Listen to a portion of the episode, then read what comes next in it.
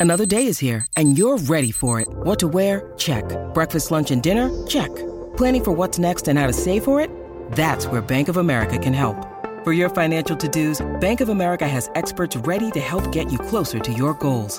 Get started at one of our local financial centers or 24-7 in our mobile banking app. Find a location near you at bankofamerica.com slash talk to us. What would you like the power to do? Mobile banking requires downloading the app and is only available for select devices. Message and data rates may apply. Bank of America and a member FDIC. When you need mealtime inspiration, it's worth shopping Kroger, where you'll find over 30,000 mouthwatering choices that excite your inner foodie. And no matter what tasty choice you make, you'll enjoy our everyday low prices, plus extra ways to save, like digital coupons worth over $600 each week. You can also save up to $1 off per gallon at the pump with fuel points. More savings and more inspiring flavors make shopping Kroger worth it every time. Kroger, fresh for everyone. Fuel restrictions apply. The Cyclone Fanatic podcast is fueled by Cody Road and recorded in the Wild Rose Casino and Hotel Studio.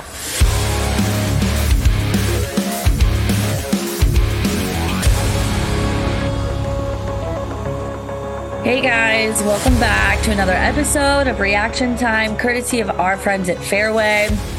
It is officially March and it is officially Big 12 Championship week. So it's, as Willie Miklus used to say, it's Christmas. It's Christmas for, for the wrestling community. So, yeah, Ben, it is, what's today? It's Thursday afternoon. So, for reference, for those of you, once you start tuning in, um, I'm pretty pumped. Are you? It's going to be really exciting. yeah. I, shout out to Willie Miklus. What a guy. Uh, he was so much fun to have on the team and to cover him. But yeah, it's going to be. This is March. This is when wrestling season reaches its pinnacle, and it is so so much fun to watch because you see guys generally at their best and there's a lot of emotion that goes into it and you can see it on the mat a lot of times right after matches and it it's a lot of fun to watch it uh it makes me think of Starocci's uh comment on Iowa State. What was it? Iowa State peaks in December, Penn Penn State peaks in March. That's right. Good old Carter Starocci. I don't know. I you know the vibe I got is that Iowa State's about to peak in March. Like the comments that Carr was making and coach was making. I think Iowa State's feeling good. I feel like maybe this is a stretch. I feel like this is the most relaxed availability we've had before championships. That's not a stretch at all. I exact same vibe. They were very relaxed. They were very focused. I'm not trying to say they weren't focused. They definitely were. But they knew that they were ready. Like you could get that vibe. They knew what they were getting themselves into. Uh, coach was relaxed. David Carr very relaxed. Marcus Coleman is the epitome of no emotion during availabilities, and that's exactly what he was. so, yeah, the team is from the vibe that we got, the team is definitely feeling good about themselves.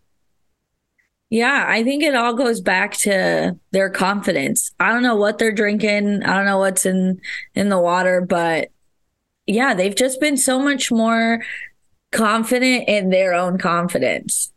Like you can just see it. And I know Coleman is a man of few words, but tried to get him to, to talk on being, you know, it's his final year and nope, no emotions right now. Busy focus on the competition which is good. It's it's exciting. I'm i think i feel more positive today after studying the brackets than i did when we sat down to record with cody last night. Um ben and i sat down with cody from the register um to be guests on his podcast and i felt more pessimistic then than i do right now after staring at the brackets for the last like three hours Well, that might be March Madness getting at you because when I sit and look at a basketball bracket when I'm filling it out, I, for, when I first get done filling, I'm like, God, this is I don't know if I'm going to get a single pick right. But then by day two or three, I'm like, oh my gosh, I might get the first person, the first perfect bracket ever. So, um, no, I do agree with you though. I think Iowa State got some good draws, and we'll get into that uh, later in the podcast. But generally speaking, I do think Iowa State has a relatively favorable bracket in terms of guys getting to the semifinals and finals. They don't have a favorable bracket in terms of first round matches. Which I mean, it's the hot topic, right? Which is funny because it's it's more of a topic this season than it was last season, and it was it was the same situation. Iowa State got like set, maybe even more. I I'll have to look. I have it. I have a note like seven buys. I feel like eight buys last year. This year they have six, which is not great. And I know that you know, when you look at other sports, you're like a buy, that's great. They get downtime, they don't have to get right into it. But in wrestling, it's a little different. Unfortunately, the first round buys really impact the team race. Um, that's where the fun comes in, right? Especially when you're a casual fan. Now you have to not only keep track of individual guys, now we got to pay attention at that team race all at the same time. And it's honestly, sometimes I get confused, Ben. You're better at that, keeping track of those team points than I am. But essentially, you know, when someone like Ben and I sit down and look at this, and especially coach, coach was funny yesterday, when you look at having six buys and then you look at your biggest competition, which in Iowa State's case, it's Missouri. Missouri has eight first round matches, correct? I got that. Correct. Yep. They have eight first round matches. So when you look at that, essentially what it means is Missouri will have eight chances to earn points. And in that first round, that's really where you're going to see those bonus points. Unfortunately, you know, for those guys that are kind of lower seeds or unseeded who maybe aren't as good, you know, as those top three seeds, this is where they get to bonus. This is where they get to put on a quick show, get the quick pins, and they earn an extra two to three, I think it is, two to three points um, each bonus point. So essentially, what that means is Missouri's going to have racked up a ton of team points before Iowa State even sees their first win of the day. Yeah. Um, so Ben, so, you're definitely better at it. So go ahead and tackle that. yeah. So Missouri is favored in seven of their eight first round matches um, in matches they don't have buys in. So those seven guys, Missouri's a team that's known for their pins and getting back points. So a lot of those guys, let's say seven of them win, seven of the eight in the first round win. A lot of those guys are going to get major decisions, tech falls, and falls. Let's say just for numbers that they end up with 15 team points. So you get a point for winning, and then like Jackie said, you get a extra point for major decision, two points for a pin, things like that. So let's say they get 15 team points, which honestly might be a little bit conservative in the first round. Iowa State, like Jackie said, has four first round matches, but only one of them is favored, and that's Yonger Bastida at 197. So David Carr didn't get a first round match. Um, Zach Redding didn't get a first round match. Marcus Coleman, no first round match. Sam Schuyler, no first round match, right? So these guys didn't get first round matches. Guys who you'd expect to win and potentially get bonus points. So the only guy is Yonger Bastida, who can get bonus points. We've seen him get takedowns and a lot of them, and I would expect him to get bonus points. But Missouri's going to have 10 team points by the time by the time Yonger Bastida steps on the mat. So let's say he gets a tech fall, great. He got two team points for Iowa State, and then Missouri has 15. Well, by the time you get to the um, the next round, you're already behind Missouri um, 15 to 2 or whatever number that is. So that's just that sets up a really difficult path for Iowa State to win a team championship. And it's unfortunate that it's the way it works in a sport like wrestling. I I've thought a lot about how the sport could change it, and I'm not sure there's a fantastic way to do it. Besides the fact that maybe you try to get everyone an even number of first round matches, but that's going to screw up brackets in a whole different way. So, yeah, it's they've kind of backed themselves into a corner. So if you're a fan, especially a more casual fan, and you're looking at the team race, let's say at the end of session two on day one, and you see Iowa State's behind Missouri by 15 or 20 points, or whatever, like what what happened? I thought Iowa State should be a top or top two team or whatever. They probably are, but unfortunately, the way the brackets were set up this year, Iowa State's just way behind the eight ball. Well, and I know a lot of diehard wrestling fans, you know, every year, like, why, who let Missouri back in? um, I, yeah. the other team that you'll see, you know, in contention for it, maybe not quite as dominant as, you know, the difference between Iowa State or the competition between Iowa State and Missouri. Oklahoma State will be up in there. Mm-hmm. they might yep. not have had necessarily the most dominant season like you expect every season, but you know, in the tournament they show up. And this is where, you know, they're you're going to see that they're going to be going back and forth probably with Iowa State. I'm sure you might see them swap second and third throughout the weekend, but OSU has five byes. Mm. So it's, it's the Missouri show, I guess. It's the Missouri to, show this year. Not to throw fuel to the fire about how much everyone hates Missouri. so it's a it's an annoying and aggravating thing and it's confusing to everyone. And Dresser had my favorite soundbite of the week when he said the one thing we lead in the Big 12 is in buys in the first round of the Big 12 tournament. We're the gold medal champs every damn year. and He's not wrong. Same thing happened no, last year. I'm going to look it up so that we can pin the number from last year. But yeah, yeah, no. Well, while, he, while, you do that, um, I want to set what I how I'm going to be judging Iowa State as a team this year.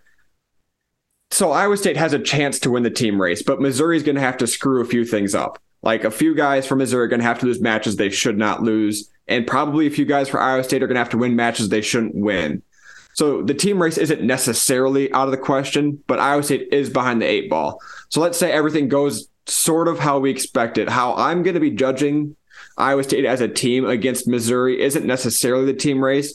I'll be looking at total number of Big 12 champions, total number of finalists, total number of third place guys, because I think that's going to paint a much clearer picture of how the teams actually stack up against one another and maybe what to expect come March. Because Iowa State's um, train has gone a little bit off the rails in terms of are they going to be a trophy team at the NCAA tournament? I still think there's a path for them to become a trophy team, but Missouri has now entered that conversation of being a trophy team. NC State is going to be in contention, Michigan, those types of teams.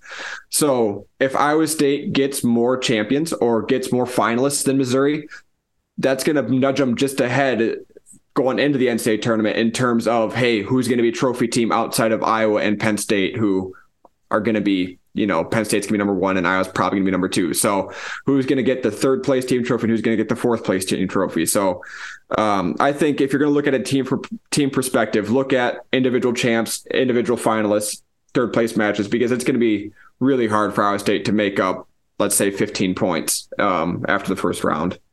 In which maybe that's why I'm feeling more positive because I think after sitting, and like you said, we'll definitely deep dive into the brackets, but I think the more I looked at each individual's pathway to getting into the um in the semifinals, I felt better about it. And I think it's just, yeah, like you said, it's just a matter of you almost got to step back and tell yourself, don't stare at the team scoring every single second, because then you might get pretty defeated when you see Missouri leading by like 20. yeah. So, but again, to once again laugh at Iowa State in their first round byes, last season they had um, seven. so and uh, even more. And again, the seven of those seven, one of them a few that stand out is Jarrett Degen, Yonger Bastida, Marcus Coleman, and Kysen Terukina. So four very key guys who can score and probably did have I can't remember. I'm not even going to try. We're not gonna, but they're guys who did over the season score bonus points. Yeah. So well, maybe next year, maybe maybe next year Joshua won't have his money. But he, if you go back and I tweeted the clip, he made a joke about he would he you know what? He behaved. He said i'll kick that person's butt. Uh, for whoever he had, think, he had, to think about but he had to think about the word butt though. He almost said something else. Well i think it's because he got in trouble the last time he said something else and i think it's because i posted the video. Jack but you're getting coach in trouble it was one time and i think brad brad dupre was the sid and i think it was brad that was probably like don't do that but no, it's it's funny. You know what, coach is funny. I don't know. Obviously, it's not someone diabolically sitting about to hit the giant red button, but it's just funny because that's the way coach made it sound when he said, Whoever hit the button, I'm gonna kick their butt when I get down there. so, but uh.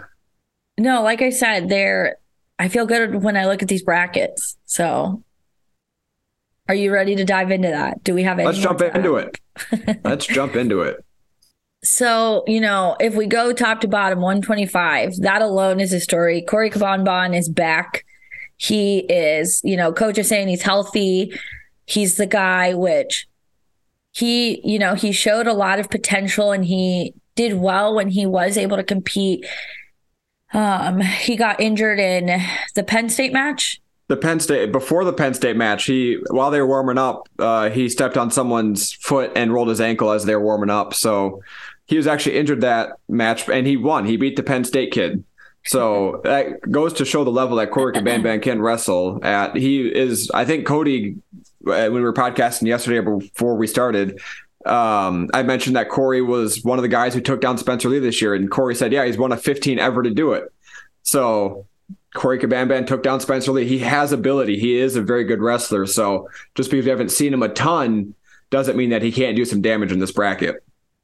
Yeah, I think my only hesitation is just him. His return to the mat is this this is yeah. you know you're you're diving headfirst into the deep end and it's like below freezing water. Like you're going from you know weigh-ins and you're going straight into this action and it's like back to back to back. And um and he's one of the few that has a first round match. Yep. And so maybe that can be a good thing. That's something i made a a point to bring up in my five thoughts that i wrote for Cyclone Fanatic was at the end of the day, I might have hesitations, but at the same time, he's built for this, right? At the end of the day, he's a D1 athlete and he should be able to. This is what he's built for is to be in competition. And so I'm just a little nervous because the only competition he's had since getting injured, from what we've been told, is the wrestle off he had with, I assume, Caleb Feasley. Yep. So I'm just a little nervous. But again, when you sit and look at his bracket, his first match is against Steve. Gosh, how do you pronounce his last? Pol- Steve O. Steve O is his name. Okay. Steve O, um, and I'm going to say Poland, Poland, something yes. like that. Um, from Northern Colorado. I think if Corey can beat him, I think he's going to be fine. yeah. No, I actually, I don't hate the matchup right? They I don't think they've wrestled ever. We didn't Iowa State didn't wrestle Northern Colorado this year. Mm-hmm. So I don't know a ton about Stevo, but great name.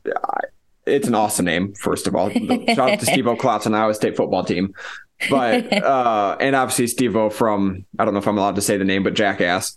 So uh, yeah, I like the matchup for Corey. I don't know much about Stevo, and I think that's going to be good for Corey. Just go in there, wrestle a guy from Northern Colorado, see what you can do against him. He's not favored, but like we said earlier, Corey's beat the Penn State kid. He's done well in the other matches he's wrestled, and if he beats uh, Steve-O, he's going to get Case. Oh boy, another rough last name, Mauger, Mauger, something like that, um, from Utah Valley, and that's another one.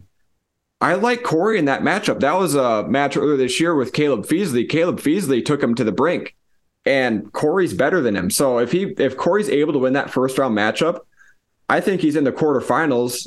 Um, no, semifinals. Semifinals. He's in the semifinals against Killian Cardinale from West Virginia, assuming Killian makes it to semifinals as well. And that's one that you'd probably expect Corey to lose. But man, Corey doesn't have a bad draw. And this is one of those situations where it is a first round matchup. If Iowa State can get a team point here, it makes that team race a little bit closer, one point closer. So um, we'll see what Corey can do. The Big 12 got six allocations at 125. So Corey has to finish in the top six to qualify for the NCAA tournament or NCAA championships. And I think that's well within range. Even let's say something bad happens and Corey loses that first match, he's still going to be able to wrestle back on the backside of the tournament and potentially get a bid a bid for Iowa State because the Big 12 is not fantastic at 125. And really across the country, besides Spencer Lee, no one's great at 125. So um, this is a weight where Corey Cabanban can finish the top six. I don't think it's going to take a miracle either. I could see that happening. No, and that's what I'm saying is it, it literally it's not going to take a miracle. It just it, it's a matter of Corey showing up and being 100% like we're being told he is. So if he is, then I'm not worried about him. And maybe that's too optimistic. But again, not a bad draw for him. Um, which again, not a bad draw. 133. Zach Redding's the guy. Zach has a first round bye, as we said, but he's on the opposite side of the bracket from Dayton Fix from Oklahoma State, who I'm going to guess is going to win this weight. Yeah, um, he will, unless he gets hurt. but he's one of those guys you can just kind of pencil in and be like, "Yep, fix, fix, fix, fix." All right, fix one, great. So, yeah, unless injury, he's gonna win. But if Zach just, you know, takes care of business, which he has also shown positives throughout the season, you know, I think when it came down to it, when coach had him and Ramazan facing off one head to head before Ramazan got dinged up or injured, um, that kind of pulled him away. I think Redding was still coming out just slightly better. And I mean, between the Utah Valley and the Cal Baptist guy, not really concerned with Redding's chances there. And no, not at all. I mean, I know. And then from there, he's going into the semifinals against um, Kyle Biscoglia from Northern Iowa, who he already beat. Yep.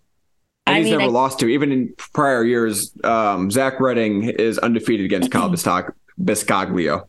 Right. Like you're looking at Zach Redding, who is probably on no one's radar, could just find himself in the championship match.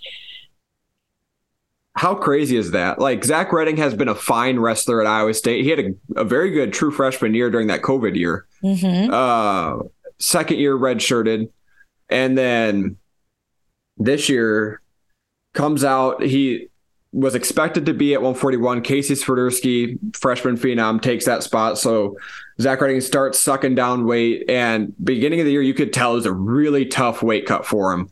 Toward the end of the year, though, against a guy like Kyle Biscoglia, who's actually the number two seed in this bracket, even though Zach Redding beat him, um, he beats Biscoglia. He beats some other good top ranked guys. So Zach Redding is one of those guys where when he's on his A game, his A game is very, very good. So it is not out of the question at all for him to be uh, in the Big 12 finals and wrestle Dayton Fix, who, if we're being honest, is going to beat him relatively handily. But hey, that's a lot of team points. And I was say that's a second place finish. That's a second place finish, and Missouri is on the same side of the bracket as Dayton Fix. Connor Brown from Missouri would wrestle Dayton Fix in the semifinals if those two met and that's one where you Dayton Fix is a very heavy favorite in that match. So that's one. This is a match. This is a bracket where Iowa State can make up some team points if we're going to look at the team race closely. Yeah, no. Again, I hate when I feel myself feeling really positive because then I just like set myself up for failure, you know? But like, yeah. I feel good about Zach Redding. like, this is a good draw for him. I like him as a, what is he, number three seed? like, Number three seed. Yep.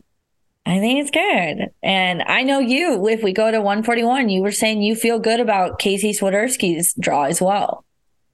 Yeah, he's he's the next one that has a first round matchup. Um, he gets Clay Carlson from South Dakota State, who is a very good wrestler, but he's the five seed. He's had an up and down year this year, kind of similar to Zach Redding a little bit. Um, but this is one that Casey Swiderski can win this is a winnable match. They've never wrestled because Swiderski's a true freshman and they didn't wrestle South Dakota State this year.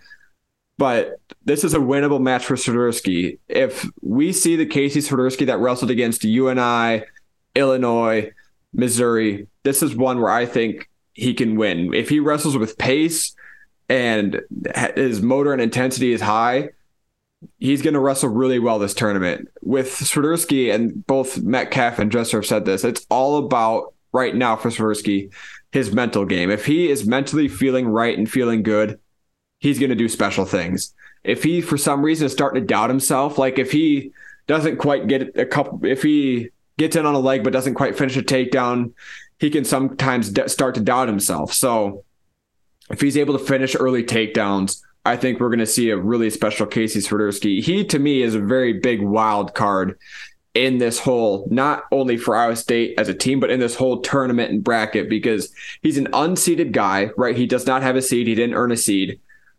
But there's no reason that he's not wrestling Andrew Alirez from Northern Colorado in the semifinals of this thing.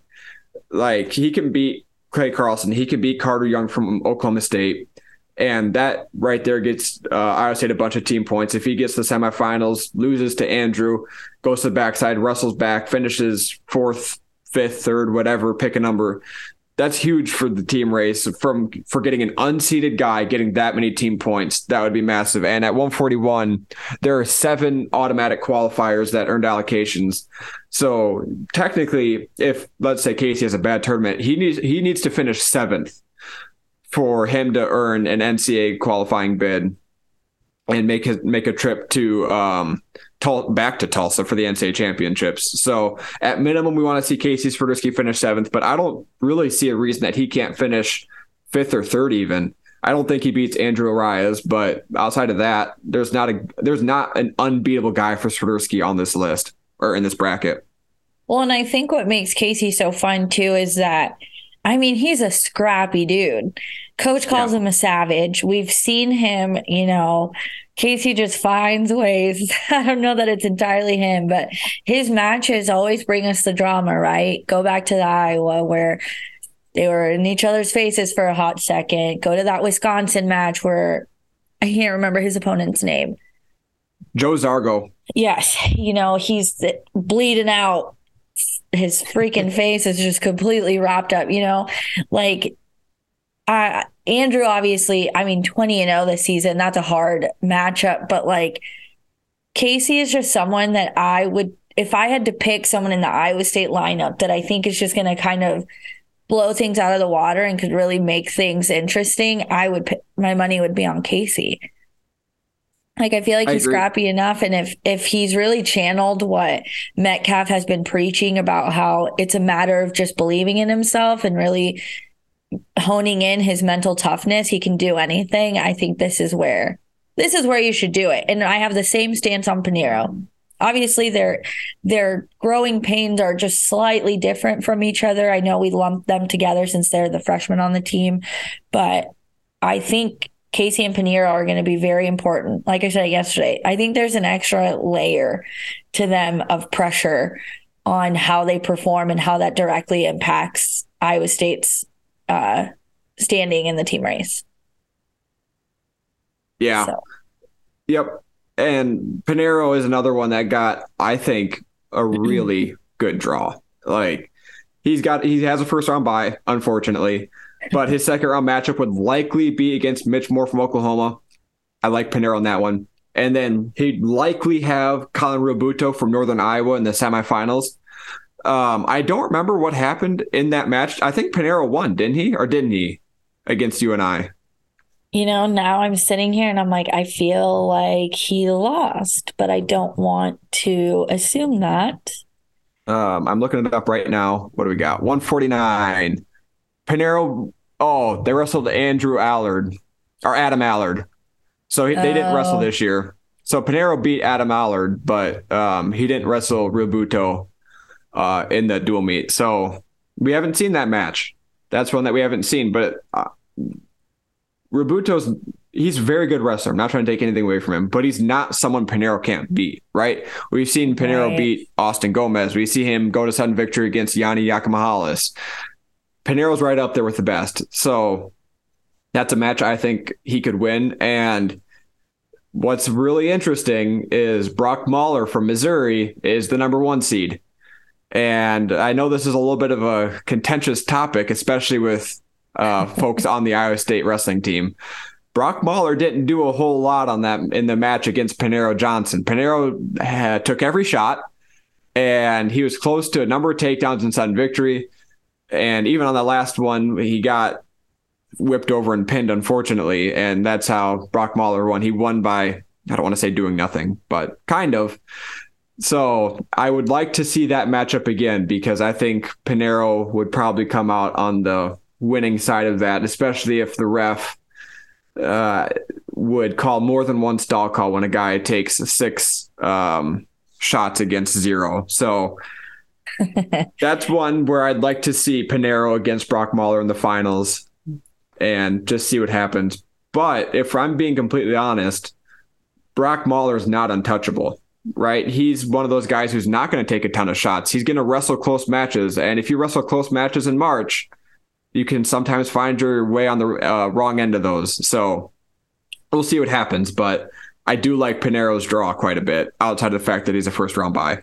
See, and I'm telling you, you're going through these and you're feeling good about every single one for Iowa State.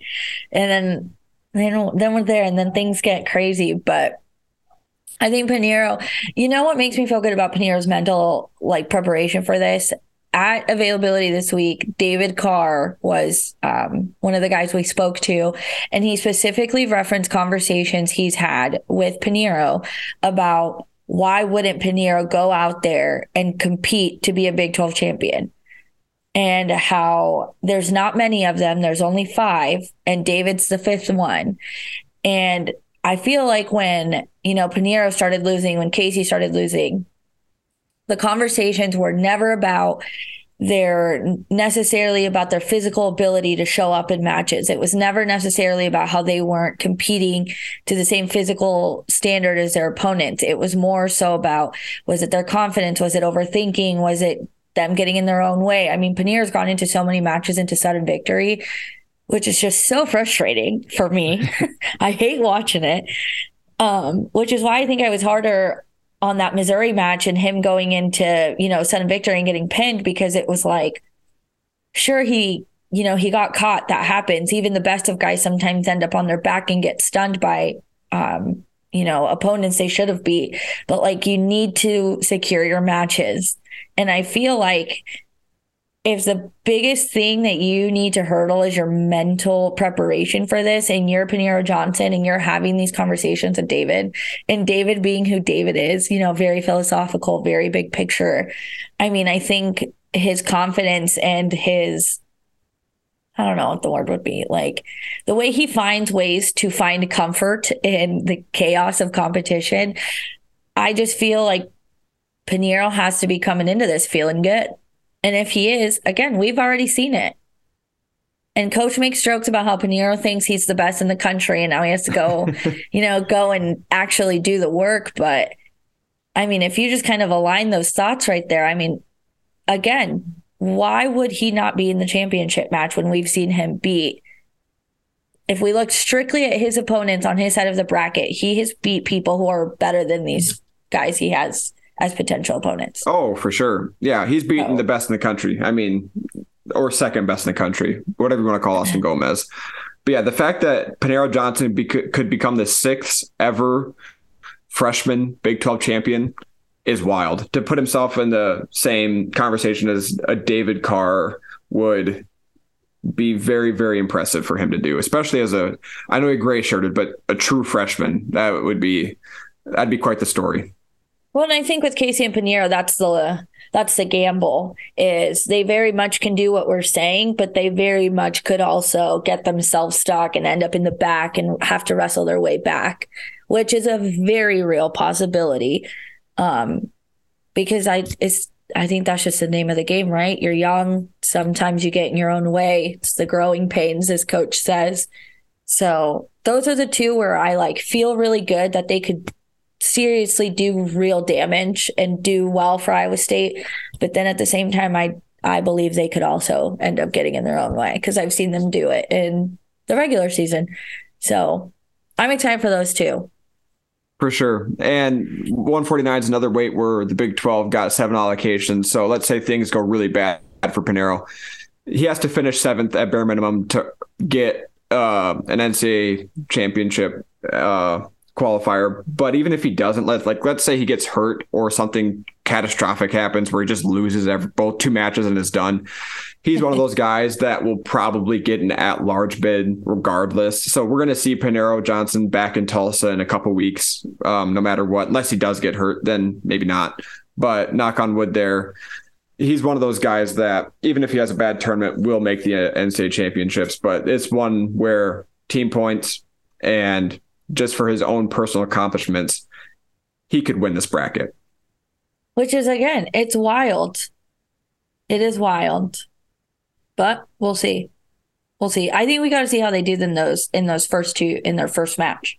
Yeah, and that'll tell really, a lot. I think. Yeah, I think we'll be able to see you know how they're feeling. You know, is there swagger to them? What what's the vibe?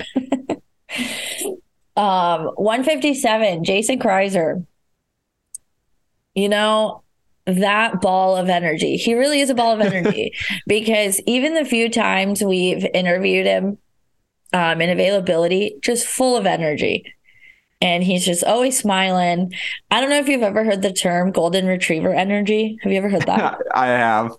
Jason Kraisser is golden retriever energy. In the best I couldn't way. agree more. he, he is. He he acts like a golden retriever. Everything's great. He's always got a smile. Everything he does is wonderful and it's a different everything is kind of wonderful than Paniro. Paniro thinks he's great and he he's the bee's knees in his own mind. Jason Kraisser's just like, yeah, I have a lot of fun out there and I enjoy it and I think I'm good at it. And you're right, his energy is very golden retriever heavy. It's his first postseason with Iowa State. Yeah. So first time for him in Tulsa as a Cyclone. Um, you know, he his side of the bracket, he has a first round bye. It's going to get repetitive at this point. He's either going to go against Utah Valley, uh, Tyson Humphreys, who is unseeded, or most likely Oklahoma State's Kaden Gfeller, who's the number two seed. I made this point to Ben. The thing with Jason Kraisser, cardiac Kraisser, is he's probably not going to be Kaden Gfeller. But I think Kraisser is his, you know, his his scrambling, his wild, just crazy style that he has where he's just doing all these flips and stuff on the mat. I feel like that would be a positive for him in the back of the bracket. I'm not wishing for him to lose. Obviously, I'm all for Iowa State always beating Oklahoma State, but I think for someone like Kraisser, where once you start getting into those, you know, the closer you get to the championship match, you got to be a little more, got to keep things a little tighter. yeah, a little more technically savvy. And Jason is one of those guys who doesn't mind getting guys out of their technique. And it's like Jackie said, it's hard to get good guys out of their position and their technique. It's a little bit easier when you start rolling around with guys who aren't, you know, at the level of Kaden Gfeller or a Jared Franek from North Dakota State or a Jarrett Jacques from Missouri, those guys, they are not going to let you roll around as much. But you know, if he if he loses his first match, um, he will likely wrestle, um, you know, Vinny Zerban from Northern Colorado, who is unseated, and that's one where you know Vinny's probably not ready to wrestle and roll around on the mat with Jason Kraisser a whole bunch. so um, the Big 12 actually got seven automatic qualifiers or allocations. Um, unfortunately, West Virginia has decided to wrestle Alex Hornfeck instead of the guy who did earn an allocation. So that number got dropped to six. So Kraisser has to finish in the top six to um, earn an NCAA qualifying bid, and he is the seventh seed. So he's going to have to beat someone he's technically not supposed to to um, earn an automatic qualifying spot, which is honestly pretty annoying. Uh, because if West Virginia had just kept the guy they wrestled all year, then you know he could wrestle, let's say finish seventh, and he'd earn a qualifying spot. Now he won't be able to, so he's going to have to out wrestle his seat a little bit. But I'd also like Kaden Gfeller, Kraisser this year lost to him three to one. That's not an unwinnable match for him. I'm not saying he's going to win it, but if he does win it, I'm not going to be shocked because Kraisser's shown the ability to especially on top. He's he's able to ride guys. He puts on a really tough ride, and that can cause some frustration for guys. So I don't. Let's. I'm going to go through a little scenario here. Let's say it's zero zero after the first period, and Gfeller chooses bottom. During the regular season match, Kraisser rode him out the period that he was uh, on top, and that was the third period, I believe. So if he rides him out in the second period, it's still zero zero. Kraisser has two minutes of riding time what happens in that third period? If Kraisser gets out, it's one to zero, essentially two to zero with riding time.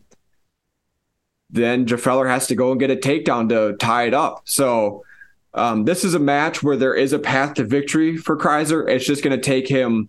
It's going to take a mon- not a monumental effort. It's going to take a big effort for him to um, be on the front side of this bracket after the first match. But even like, like Jackie said, if he goes to the back side of the bracket, I think he could have some fun.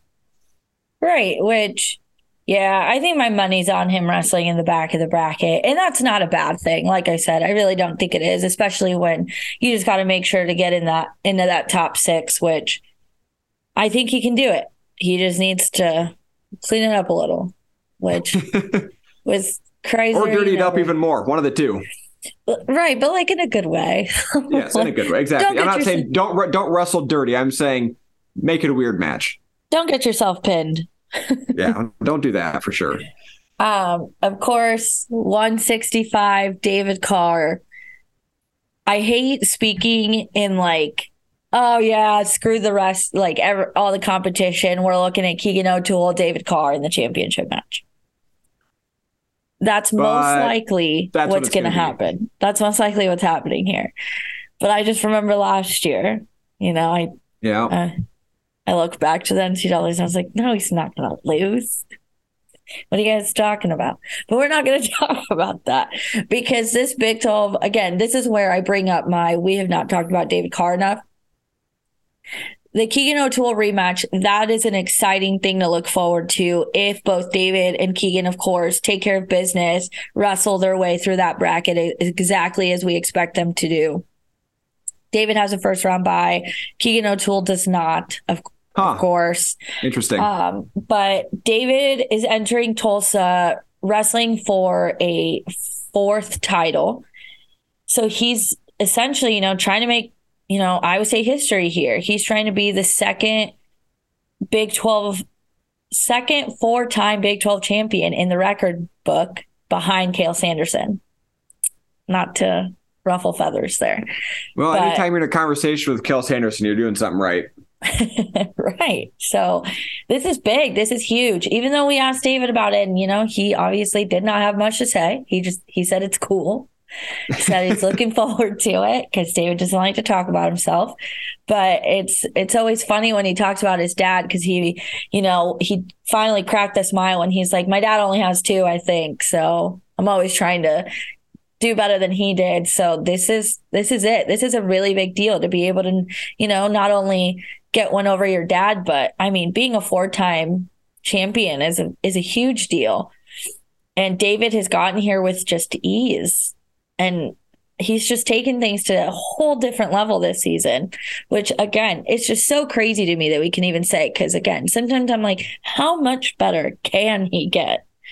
And he can indeed. And I mean, he's been a he's been the number one seed every season he's competed. And this year he's doing it at a new weight. He took that away from Keegan O'Toole, who was the number one seed at this weight. So, I mean, the talent is insane for David Carr. And a big thing um, with the tournament, uh, fun fact for you guys, um, shout out to Andy, but David Carr in good old Dayton Fix from Oklahoma State are the only two wrestlers in the tournament who are wrestling for Big 12 for their fourth Big 12 title. And they um that's a big deal. That's so, a huge deal. Again, yep. David Carr, big deal. yeah, and he he has a very good path to becoming a four-time Big 12 champion. Uh, likely Austin Yant after he gets done with his bye. Um, he beat Austin Yant by major decision. I think he was one point away from a tech fall. After that, he'd likely have Peyton Hall from West Virginia, who he beat eight to two, but I could easily see him expanding that to 10 to get a major decision. Uh, David Carr, if this is going to be a to- close team race, needs to get bonus points in every single match he wrestles until he gets to Keegan O'Toole.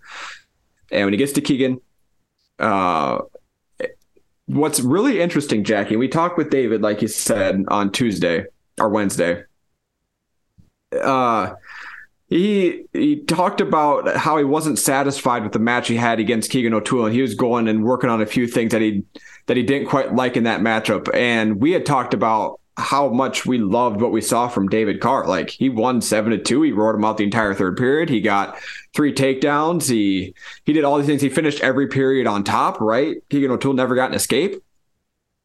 So I'm wondering if it frustrated David so much that he gave up a takedown that he's just not satisfied with that result. And I, if that's the case, I love that attitude from him because he's a guy, David Carr, has 72 takedowns this year and has given up three, one of them to Keegan O'Toole. So that's 24 takedowns every time you get up, give up one takedown. That's a pretty good ratio. And it just kind of goes to show David Carr's dominance just in that respect that even though he beat Keegan O'Toole relatively handily, he's still not satisfied with how he wrestled. And that that's a that's a special type of person. Well, and I love that, you know, it's a everything's a state secret. Can't give us too yes. much. Can't give us too much. He, you know, didn't want to tell us what kind of things he's been working on, which, you know what, just means we're going to see it. Just means we're going to see it here either in Tulsa or we're going to see it in, uh, I guess I shouldn't say Tulsa. See it at the Big 12s or NCAA. Yeah, Tulsa and Tulsa. God, leave it to, you know, this is John Smith's fault. This is John Smith's fault. I agree. 100% John Smith's fault that he's making us go to Tulsa twice. um, now I lost my train of thought thinking about driving to Tulsa twice. um, oh, oh, David talking about training with Yonger. Yes. Which that again, was a revelation. That's 165 and 197. And not even just talking weight. The just Yonger is a beast in the best way. Like he is just, you know, phenomenal as a wrestler and in his training. I mean, Ben Durbin has said that Yonger's the strongest guy on the team. So yeah, not even pound for pound. It's not like pound for pound, he's the strongest guy over Sam Schuyler. He's stronger than Sam Schuyler. And we saw it this year when Yonger Bastida wrestled at heavyweight against Cornell. He beat the Cornell heavyweight, who's like a top 15, top 10 wrestler and he's given up i don't know 50 60 pounds on the guy. So yeah Yonger bastida different kind of different kind of human. And david even said it when he wrestles Yonger he's like he doesn't feel human. Like this is a guy who just doesn't feel like a normal human being. And that's david carr saying that which when we watch him it's like yeah that's not a normal human. So that's a not normal human saying that about another person. So yeah and i love it was so interesting when david brought up that he wrestles Yonger I asked him how often. He said, "No, I can't say that. That's a state secret." It's like, "Oh, all right. What do you guys work on?" He's like, "Oh, the state secret." But one thing I've noticed when I wrestle Yonger is, and I, it was so interesting to hear David dive deep about wrestling and wrestling technique. When Yonger reattacks, he jumps the corner. And when David reattacks, he more runs the corner. And he, David said he feels that difference when Yonger jumps instead of runs the corner because it's just so explosive and he gets there so quick that it's hard to react. So that's going to be something I'm, that's one thing I am going to look for at the first Tulsa, does David on a reattack jump the corner? Does he incorporate some of that Yonger Bastida style and some of that explosiveness into his own wrestling? Because David's explosive, right? He's one of the best athletes in the country in wrestling. So uh, that's one thing I'm going to be really interested to see on a reattack. Does David jump the corner instead of run it? Uh, because he has the ability to, and it's just something that he had never felt before, and it's something that he's picked up from wrestling Yonger. And another thing is, if you're wrestling Yonger Bastida, who is the strongest person on the team and one of the strongest people in the country, what happens when you wrestle a 65 pounder? It's like a baseball player using a donut during the practice swings. You take the donut off and the bat feels like a feather. when he wrestles, no offense to Austin Yant, Austin Yant, how does that feel compared to Yonger Bastida? I can't, there's no way it feels the same. And it's just got to feel like a feather kind of. It's got to feel like a baseball bat after you take the donut off. It's like, all right, I can go against this guy. Got no problem there. So yeah, that was that was the biggest thing I took away from meat availability this week. It was the fact that David and Yonger apparently wrestle quite a bit. Which let us in. Let us. Yeah, that'd be great. That. That'd be fun. Can we please come to practice? We won't even tell anyone.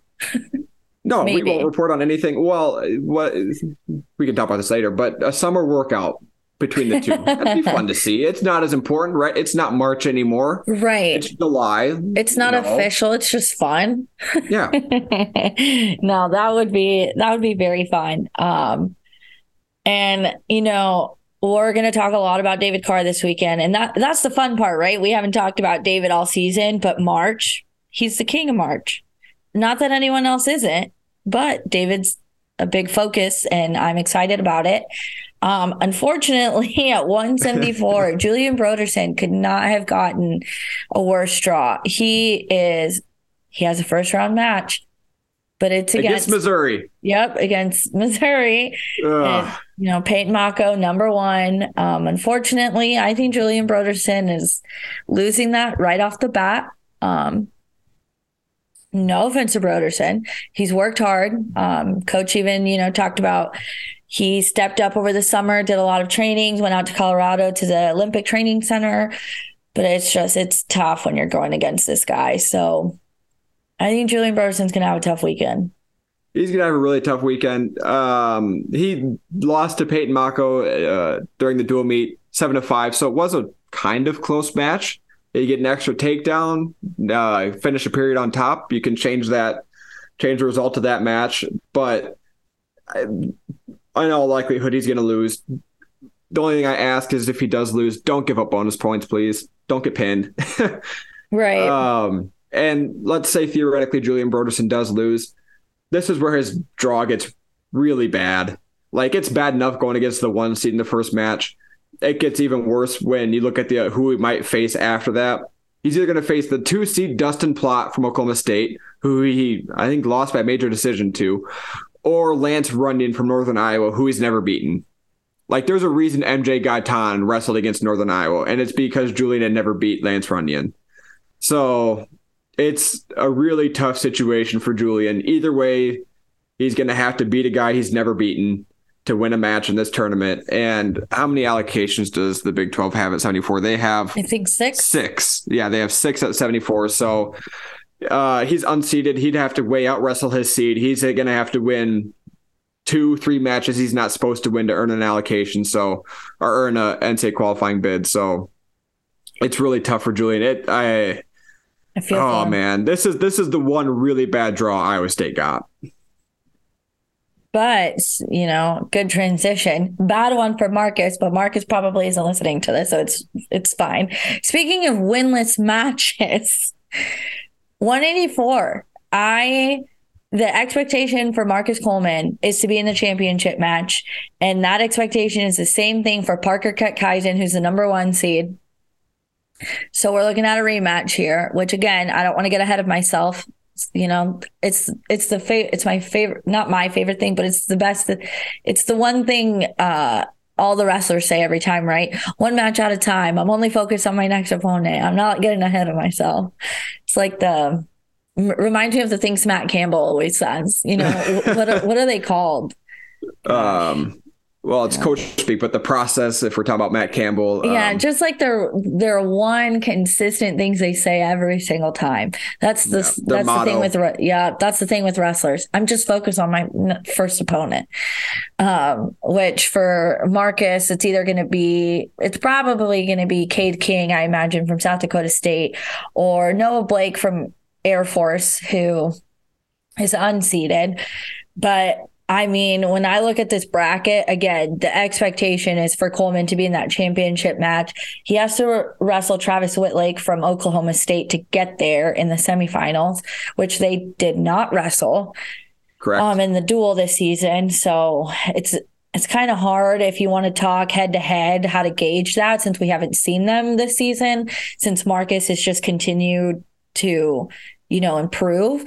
But yeah, I Marcus mean, beat him last year pretty handily. Mm-hmm. That's what I was going to say. When you look at, you know, Coleman's resume, I'm not really worried about him, which is why my brain is automatically focused on a rematch with Parker Keckeisen in the championship, which, God, I would the the soft part of me who you know has a soft spot for Marcus as he's in his last year.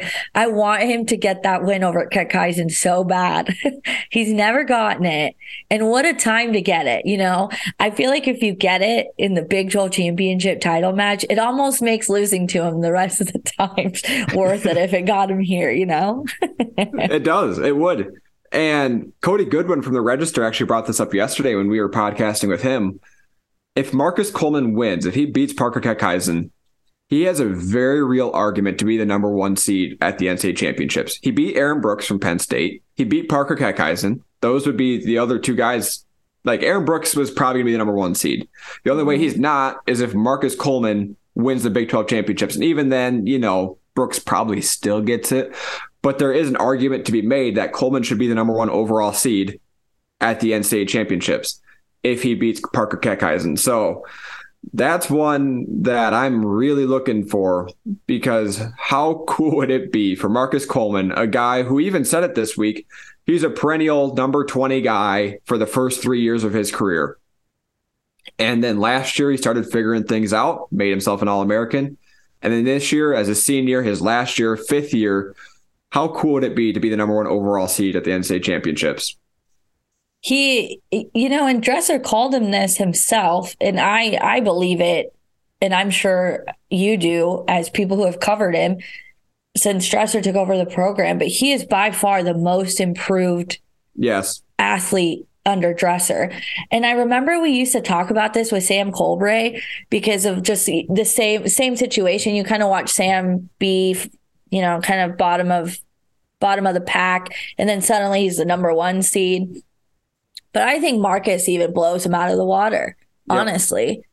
And Marcus turned himself into what I thought Sam Colbray could be. Yep. I I agree. I would agree with that. And yeah, Marcus's time in the tournament, that's the one I kind of have circled on my, you know, if I have a hypothetical list, I don't have a physical list, but if I had it, Marcus is the one that I'm circled. One, because again, how do you not most improved guy under Dresser? But I just also have a soft spot. And and I would just be and I'm excited to be down there because if this happens for Marcus, I'm going straight to St. John. I'm making St. John talk for a second time this season because St. John, you know, he's kind of, you know, a background character. He doesn't talk too much. He, and that's where he likes to be. He's comfortable just chilling, not having to do too much media. But he's been the guy who tr- does the one-on-one trainings when it comes to this time of the year when these guys get split up between them st john's been the one that coleman's worked with the whole time so I mean, a lot of Marcus's transformation has probably come a lot from his training with St. John as well. So, for sure, yeah, you got to give a ton of credit to St. John. And we, you were talking about Marcus being the most improved wrestler in the dresser era under dresser for Iowa State. I would take that one step further. In the NCAA landscape over the last five years, Show me a more improved wrestler in the whole country than Marcus Coleman from when he was a freshman to now. I was I was thinking about that after Dresser said it um, on Wednesday. It's like he's the most improved wrestler, and I thought he was going to say the country, but he said for us while I've been here. It's like, oh, I think you could take that step farther. Like, well, I think I've has. been thinking about it. Show me, show me another wrestler that's made the strides that Marcus Coleman has. Yeah, love his um, story. He's Ames kid, you know, and he's he's definitely figured it out last year. He and he said this. He's dealt with the um the death of his grandfather. It happened during the Big 12 uh, championships. And he finished third. He was able to wrestle back after a tough loss, finished third. And man, I'd love for him to be able to come out on top as a senior. See, and these are the stories that make me love what we do. And it's why I think I enjoy working for an unconventional site, I guess, where I'm not like writing for a paper, I guess, because that those are the stories I really enjoy telling. I obviously love that the strategy. I love talking about Carr's, just physical dominance. I love we're gonna get into Yonger but I'm excited for this and I want this for Marcus. And you can call me biased and a homer with that one. I don't even care because Marcus Coleman's story would be so cool. Not even just from an Iowa State standpoint, from an NCAA standpoint. So it'll be interesting. It'll be interesting. But like I said, Yonger Bastida, this is we are huge fans of his on this podcast. He does have a first round match, and he is hey. very, very, heavily favored. Of course, um, he's going up against Wyoming in that first match. I'm not worried about it. Are you worried about it? I don't, I don't think anyone is. no, not worried about it. I was just looking up uh, who he wrestled. Okay, so he wrestled a different guy during the dual meet. That's and, what I thought. Uh, won very handily. so this is a guy that he hasn't seen, a fellow named Tice Radin, Radon, I don't know. and I would expect Yonger to, at bare minimum, win by major decision, but I'd like to see Tech fall. I think a Tech falls on the table here, something 20 to 5, 22 to 7, something like that. This is one where I want to see Yonger Bastida open up and just go total beast mode on the guy. Like activate Yonger Bastida mode and just run right through him. And then second round, he's going to get um, Evan Bockman from Utah Valley, who he was, I think, a takedown away from a major decision during the season, and he was in on two or three shots and he wasn't quite able to finish against him. That's one again. Team race, Yonger Bastida. I'm going to need you to get a major decision here because that could go a long way into it because his semifinal match would likely be against his best friend Rocky Elam. Those and Elam brothers. Young, they're they're something else, aren't they? But Yonger's lost to him now twice in a row the dual meet and then at the NCAA championships last year. But before that, Yonger had won twice in a row. So these two are split 2 2 each. They each won twice. And if I, I'll be honest, I'll be shocked when Yonger gets choice if he chooses bottom against Rocky Elam. I'm guessing I'd bet quite a bit of money that he chooses neutral. So choose neutral against Rocky and see if he can't take him down two or three times. Win that match six to four, um, five to three, somewhere in that range, because that would go really long way in the team race. If you're getting Tech Fall, major decision, and beating the Missouri's Rocky Elam, uh, do do that. You're likely getting Tanner Sloan from South Dakota State, who I was a little bit surprised was the number one seed. I figured it'd be Rocky Elam, but Rocky Elam lost to Oklahoma State's um, Luke Surber. So I get it, I suppose, but I still think Rocky probably should have been number one. And if you want to say Tanner should have been number two, fine, I suppose. But um, I do like the matchup for Yonger against um, Tanner Sloan. Sloan's another one of those guys who's pretty good on top. He's not quite Rocky Elam good on top, but it's one where Yonger Bastida would have to make the choice between bottom and neutral. I'd guess he probably chooses neutral and just, you know, try to take him down like he does. So um, yeah, Yonger Yonger could dictate if this is a close team race against all odds. If it is a close team race, Yonger could dictate how it goes. Yeah, I mean, I feel like yeah, we saw Yonger, you know, have have a few little hiccups here with some losses, and I think it, it was one of those situations, and I I think I have this takeaway based on coach's response to it, just because Dresser is a man who is very intentional in the way he answers things. Mm-hmm. You know, if if he seems relaxed, then I'm like, all right, he's saying something I'm not saying, and I'm going to trust that just because you know I'm not at practice. I'm not having conversations with these guys. And when Yonger lost, coach's demeanor was not one of like worry. It was more so one that made me feel like, you know what, maybe Yonger needed that. Obviously, you don't want losses to the guy's record, but it's almost like he needed the loss to remind him, like, hey, you're very explosive, you're very good, but you still need to remember to keep things tight. Again, coming back to the once you start getting into the semifinals, you cannot be out of place. You cannot you know, make those mistakes that you see during the regular season. And I feel like maybe that's what Yonger needed to come back, and be exactly the explosive guy we know, but to keep it to where he is not getting caught up. And I'm excited. And Iowa State did a cool thing. Ben, I don't know if you sat and watched it. They interviewed Coleman and Yonger. Yes, I did. Yep. So if you haven't, I totally recommend you go see that. It was fun to learn how coach described that they were rivals with each other at first, kind of little little fire and uh, Coleman's yeah, I guess swearing on this podcast. What are the rules? Fairway, fear, fear listening. Um, just kind of lit a fire in Coleman, you know, to be like, oh crap, I'm I'm not the guy. I have to work a little harder and prove myself. And so that was a fun little thing Iowa State did that I appreciated, especially because Yonger's gotten so much better at being comfortable in front of the camera, and I really so enjoy much better. I I really enjoy getting to hear from him because we just we had it so yeah. yeah, those Elam brothers, are they graduating yet? uh no, I think one of them for sure is gonna be back because they're not twins. So well we get one more year of one of them. Well, Sam Schuyler, final run. he will not make the championship match without getting through Zach Elam. And that's, you know, again, that's assuming Sam Schuyler gets through his match, um, his matches, gets to the semifinals where he'll most likely face Zach Elam, is my assumption. Um, and I like Sam against him. He, similar to David Carr, darn near dominated him. Like David darn near dominated Keegan O'Toole. Sam Schuyler darn near dominated Zach Elam when they wrestled. He got all the takedowns. He rode him decently well. And it was a really, really impressive showing by Sam Schuyler in that matchup. And I hope they do meet again because this is one where Zach Elam, one of the few Missouri wrestlers, gets a bye. So he's not going to be scoring extra points um, like the rest of his teammates probably will be. So yeah, he's got and he's got Josh Heinzelman in the second round, who is no scrub. So this is one where I would like to see Sam Schuyler and Zach Elam meet, but if Zach Elam slips up, I'm not going to be too upset about that.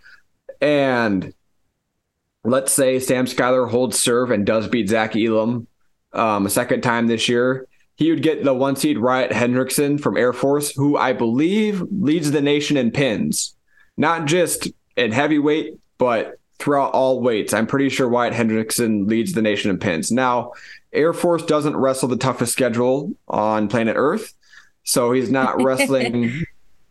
He's not wrestling Iowa, Penn State, Michigan. They didn't, they didn't wrestle Iowa State. I don't believe they wrestled Oklahoma State. I could be wrong about that, but he he's not wrestling these top schools all the time. So he's getting a lot of pins. But how does Sam Schuyler match up against him? Because Hendrickson again, like he was, I think he was a top seed. He wasn't the number one seed, but he was a top, I think, five seed in the NCAA championships last year, and he didn't have a great championships. So, so according to their one web- where, go ahead, Ben. This is one where I'd like to see Schuyler potentially win it. So Wyatt Hendrickson, if you go to their website for the 2021-2022 season, I don't remember this, but that's, you know, that's when I start to get tunnel vision. And I was also honestly like kind of shook with the whole David Carr losing.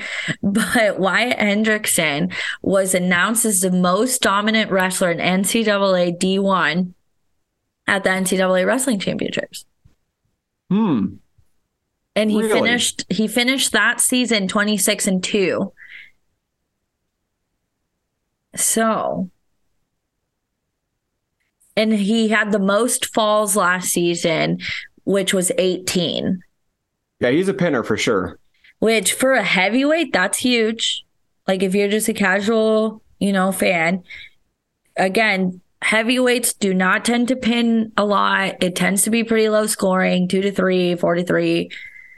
Um, I mean, sometimes two to one. yeah, sometimes one to zero. So, and I mean, in college, I definitely lean for the upper weights, which I found funny when Cody said he tends to look at the um, lower weights. I am way more towards the upper weights because I just find them so. You know, when you look at high school and you look at college, there's a huge differentiation in the talent. And I mean, Sam Schuyler also, coach referred to him as the most improved this season. And yes. we've seen that. Sam has put on quite the campaign this season. He is just so dominant. He's entertaining to watch. I really enjoy that he is someone who can post points. I I love seeing that he's not, you know, he doesn't always settle for those low scoring matches. And he's shown up big for Iowa State in those big moments. And yeah, I mean, is Wyatt Hendrickson Hendrickson obviously an extremely dominant and deserving of that number one seed? I'm probably clearly the the internet says so. I haven't watched him this season. Um, but I just I feel so confident in the way that Sam competes this season and especially again we talk so much about mental toughness. I think someone who embodies wrestling free is Kyven Gadson talked to me about when I interviewed him a few years ago when we talked about, you know, wrestling in his final NCAA championship and what it felt like trying to compete, you know, to be on the Olympic team. He talked a lot about wrestling free and how that's the way he would describe his last season of wrestling at Iowa State. And I feel like that's what Sam Schuyler is. he's having a good time. When we interview him, he talks about just, you know, he's throwing it out there, he's having fun because I feel like he just has that personality and that confidence where he's gotten so much more comfortable and you know his ability on the mat that at this point I, I would I'm happy to see him. I would want to see him against Cassioppi again, honestly. I think if you put him up against Cassioppi again, it might not go the way it did back in December. That would be a very interesting matchup. I would love to see that. Right. Because, um, like, look at all the work that he's done since then. I think it might be a little different. And again, Cassioppi's an extremely good wrestler. No doubt about that. Dominant heavyweight. But yeah. So I just looked up Wyatt or yeah, Wyatt Hendrickson to see how he did finish. So he was um, 26 and 2, but both his losses came at the NCAA championships. Um, one was to Christian Lance from Nebraska, who was the 12 seed. Wyatt Hendrickson went in as the five seed. And then he lost um, to Tate Orndorff from Ohio State um, nine to five, and he did not All American last year. So he lost to two guys he was seated well above and wasn't able to finish out. So yes, he pins. Yes, he's dominant against lower competition, but he hasn't wrestled a guy like Sam Schuyler since last year's NCAA championships and he didn't fare that as well as you'd expect him to during last year's championship. So if Sam Schuyler is able to make the championships, uh, I think that could be a really fun match. I'm excited for Sam. Sam's just fun. He's just a fun guy. Not quite like golden retriever energy like Jason Kraisser, I would say, but something similar. I just don't know what to call a it. A yellow lab. He's a yellow lab. Yeah, he's just he's just having a good time. And and like it's fun to see him have a good time and have such an easygoing personality with it, but still having the results to back it up, right? Like he's not just yeah. like coasting. He's putting in the work. And mm-hmm. if coach said he's the most improved this season, it, it means something. yeah, and I agree 100% with that. Sam Schuyler's improvement this year has been uh, on par with the jump that Marcus made from um, junior to first senior year um, this is a second senior year. So from his junior to first senior year, that improvement is similar to what we're seeing from Sam Schuyler this year. Yeah, I just Sam's one of those guys where I also, you know, I'm I want to see him get the payout. He's put in the work. It's his last season. He's made huge strides since coming to Iowa State, and I think it'd be fun. It'd be fun to say, you know, Sam Schuyler left uh, New York to come to you know, Iowa. and he worked his butt off. And yeah, that would just be cool. It'd be fun. It'd be a fun storyline. It'd be a lot of fun. The other thing I was looking up was the Elam brothers. Yes. Uh, Rocky Elam is a sophomore. Oh, and gosh. Zach Elam is a junior. My so gosh. They'll be around for a few more years. Yonger and Rocky will have, I'm sure, a few more uh, bouts between them. Honestly, I would love to hear from him. And I guess I could make this happen. I would love to hear from him. Just what is it like wrestling Yonger? You know? Yeah. What is that experience like? How do you get yourself mentally prepared to go into that match? So maybe I should. Maybe I'll just go yeah. grab him once. yeah. Pull him aside, talk to the Missouri SID, be like, hey, I need to talk to him real quick. And yep. I'm sure they'd be thrilled that they're going to get some coverage because uh, I'm not sure Ms. Uh, Columbus, the Columbus Dispatch. I don't think that's that's what it's called, but whatever the Columbus newspaper is called. Yeah, I'm not sure that they're going to be sending anyone or too many people for sure. So might be the well, only person he talks to. you know what? I'll do it. I'll do it. Elam Brothers. It's it's coming. Um, another fun fact that I forgot to bring up: Marcus Coleman is one of four wrestlers in the conference set to wrestle his fifth Big 12 championship. I'm curious, and I'm not going to do the math because I don't want to. And if you have it off the top of your head, you can. I'm. What year will it be when we're done with the COVID years? oh boy! So that was the COVID year.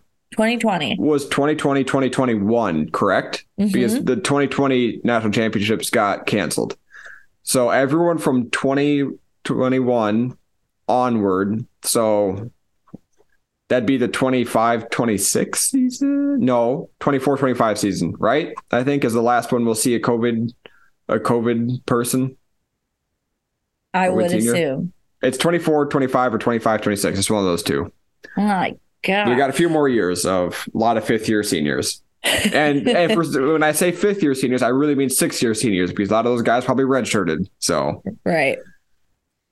Man. It's like Coach Dresser said this week. There's a big difference between a 23, 24, 25 year old and a 19 year old like Swiderski and Paniro Johnson. So, yeah, teams with experience are going to do really well in the coming years, and that's not just in wrestling. That's every year, or not yeah. not every sport. I mean, I think that's what kind of has made this season, uh, you know, different and more fun to cover. Not only because Iowa State's just doing well in areas maybe they weren't you know i don't think we've been able to say they have this many consistent guys and then yeah i mean you bring in Paniro and Casey, who are so young and so new, but just so dominant and confident and, you know, arrogant. And I say that not in a bad way um, at all, because you want your wrestlers to be arrogant.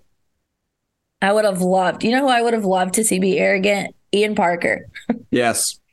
I would love for him to just be arrogant for like two minutes. yeah, he's he's one of those guys, hardest worker on the team. Everyone will say it, but he's probably too nice. so nice. So nice. He's Can't one of the to... nicest humans on the planet. Need to be a little bit meaner. Can't wait to see him at NCAA's. Yeah, he's a, a assistant coach for Army, so that'll be good to see. It'll be good for you to see him again. I won't be down there, but yeah. yeah again, curse John Smith for making me go to Tulsa twice. Which it's it's mm. fine. I hear we're going to Kansas City next year. That will I will try to make that one. That's one fair. If Fairway wants to pay for me, I'll let them. But they won't even have to pay for me. I'll just go down there myself. That'll be an awesome trip. So we'll get you a credential. There you go. I'll take the credential. I'm sure they'll give it to us. They probably um, will. Yeah. Final final thoughts then. final thoughts. Um, really excited for championship season. Unfortunate that Iowa State was kind of taken out of the team race before it started. Again, there is a path for it to happen, but Missouri has to stumble and Iowa State has to do things that we're not expecting them to do necessarily.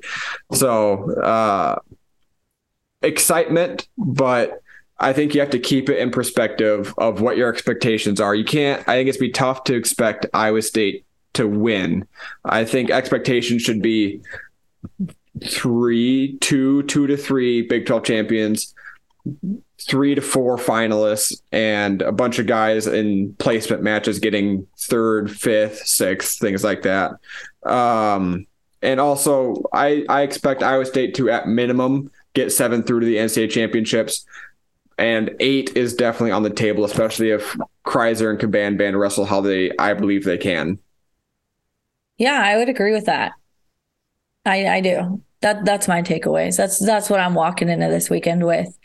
Um, if anything, obviously those lower weights we're talking about, you know, there's definitely a path for really almost all of them, except unfortunately Broderson. But yeah, I'm mostly feeling pretty good about Marcus Coleman, David Carr. And honestly, in a way, I'm leaning Sam Schuyler. Yeah, I feel really good about Sam Schuyler. I do. I think I think he should probably be in the should be in the championship. It's tough to say, but I think he should probably be in the championship. And I like that matchup against Hendrickson. Mm-hmm. If he is able to get out from underneath, and Hendrickson's really, really good on top. Like that's how he gets his pins. He is a hammer on top. So if he's able to stay out of those situations, I like if Sam Schuyler's on his feet. I like Sam Schuyler. I think the the fun part about this specific year is that I think we're going to see Iowa State have more individual success than we've seen them in the past because I feel like pretty quickly we're we you know you know where this is going. You know, all focus falls to David and then we kind of watch what kind of happens with the, you know, with Marcus or I'm trying to think of last year. You know, last year mm, last year was kind of kind of a bummer last there. Pretty. Was, it was David Carr lost early, unfortunately, but they him, Marcus, and Yonger were all able to All American, and no one else. I don't think anyone else won a match besides those three. Like Sam, the, this is what we're talking about with Sam Schuyler and his improvement. Sam Schuyler didn't win a match at NCAA championships last year. This year, he's expected to All American. So Um, sure. Adding another All American like Sam Schuyler, our potential All American, adding a guy like Paniro Johnson who can beat almost anyone in the country and potentially anyone in the country. Um, adding Zach Redding, who could maybe win a match or two at NCAA championships. That brings you from where Iowa State finished last year, which was what in the teens or mm-hmm. maybe 10 ish, somewhere in that range, to hey, you're adding another All American. That's a ton of points. You're adding, you know, two to three other team points. That brings you into that oh boy, can they win a team trophy? That's going to take David Carr winning a national championship. That's going to take Yonger Bastida being in the conversation. That's going to take Marcus Coleman being in the conversation. Like those two can't finish seventh and eighth. Marcus and Yonger are going to have to finish first, second, third, fourth for Iowa State to be in the team race. So, um, and then Sam Schuyler, he's one of those guys where you'd like to All American, you know, finish seventh, eighth for him is a good finish, but he has the potential to finish in that five, six range. So, uh, we'll talk about all that in a week or two, but yeah, this is this is much more. I think I think this is much more of a tournament team than last year's team. So yeah. we'll see if I can be proven right. yeah. I mean, yeah, expect the unexpected. I want, you know, I always want chaos. I love chaos, and I'm, I don't know where I want it, but I want it with Missouri losing in right away. That'd be great, wouldn't it? So we'll we'll see. Um, Ben will be watching from home. I'm sure he'll yep. be tweeting about it. so yes, follow him on Twitter. I leave for Tulsa tomorrow, or I guess if you're listening on Friday today. Um, I'm probably already on the road by the time people are listening to this podcast.